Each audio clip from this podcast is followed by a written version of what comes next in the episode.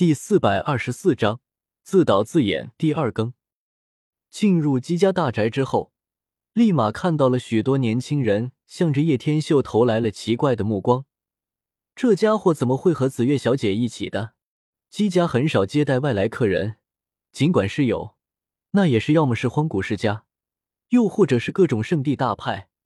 怎么会有单独一个这么年轻的人过来？紫月小姐，你可算回来了。家主已经担心死你了。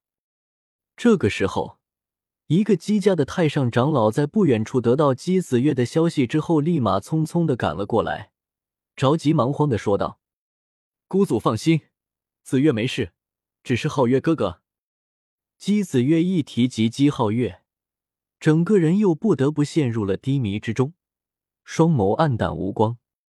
姬皓月，姬皓月怎么了？你跟姬皓月一起？那个太上长老一听到姬皓月这个名字，整个人都如同扎起来了一般，激动不已。要知道，姬皓月可是姬家的一切，那可是东荒神体。而目前，孔雀王这个家伙正在追杀着姬皓月，所以姬家几乎是倾巢而出。此时此刻的姬家之内，几乎没有多少高手的存在。所以现在看到的是比较多的年轻人，也就是这个原因。皓月哥哥已经死了。姬子月紧咬着下唇，眼眸泪光闪烁，心情极度难受，快要止不住的流出来。这道坎恐怕他很久都无法从中走出来了。你，你说什么？太上长老一听到姬皓月死了的消息。整个人都忍不住颤抖了几下，踉跄一下，差点就要摔倒的样子，看起来让人极为的不忍。不可能，紫月小姐，这样的笑话一点都不好笑。太上长老明显接受不了这样的打击。姬家这么多年才难得出了一个东荒神体，然而现在还没有大成，寄托着姬家全部人的希望之下，竟然就这么无缘无故的死了。这说出来，对于他的打击可不是一般的大，实在是难以接受这种打击。是真的，皓月哥哥为了保护我不被孔雀王追上，亲自阻挡，但是没办法，孔雀王实在是太强大了，皓月哥哥根本无法与之为敌，一招就给灭了。姬子月捏着小粉拳，整个人也是对于孔雀王极其痛恨。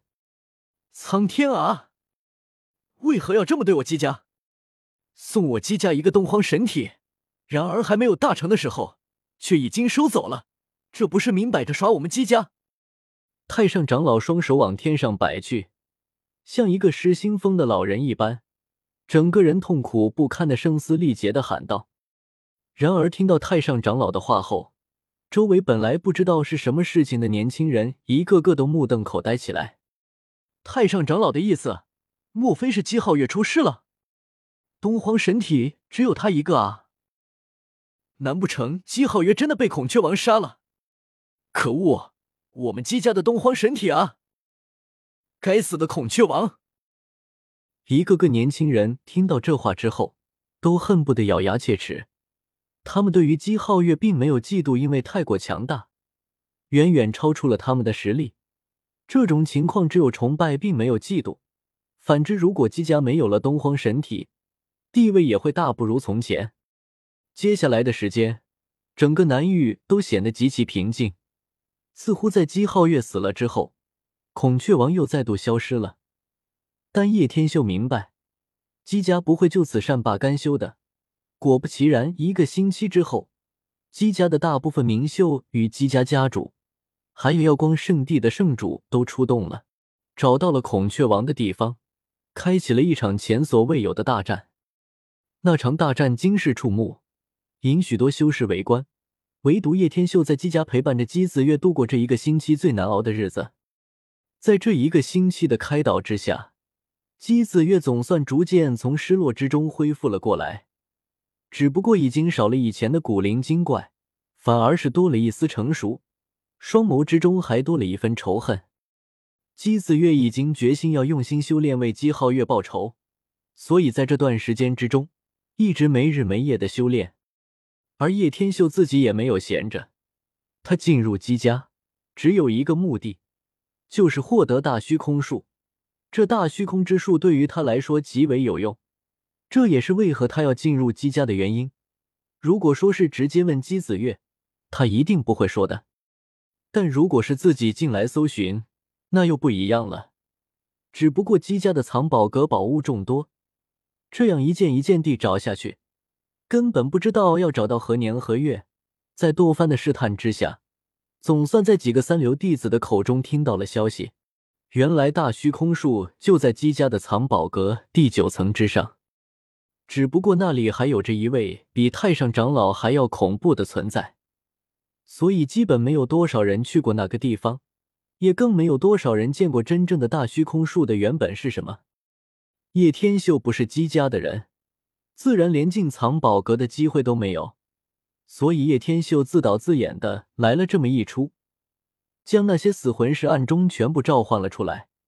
这些家伙已经很久都没有动用过他们了，以他们的实力都足以将大部分的姬家长老打败，更别说他们的任务其实只不过是毁了藏宝阁罢了。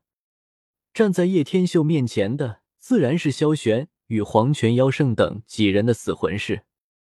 就在一个月黑风高的夜晚，姬家的天空上忽然降临了七八名身影，引起了那些年轻一辈的注意。何人敢闯入姬家重地？奇怪，这些家伙竟然都有翅膀！叶天秀在一旁暗笑着，那是斗气化一。姬家虽然出动了许多名秀，但是留守在姬家的还有七八名长老，其中还有三名太上长老的。不过，就算是这样，叶天秀他的死魂是占据着突袭的优势。萧玄抽刀，用力一劈之下，在夜空之上，一道闪烁着荧光的刀影，足足有百丈之大，撕裂着天地，破音落下，似乎整片空间都变得虚幻扭曲起来。吃，不好，他们的目的是藏宝阁。一道撕裂的声音落下之后。藏宝阁竟然被萧玄这么一刀直接劈开了两半，上半部分开始缓缓往下倒去，吓得一群姬家弟子目瞪口呆的模样，一个个都吓傻了。何方妖孽敢闯我姬家重地，毁我姬家藏宝阁？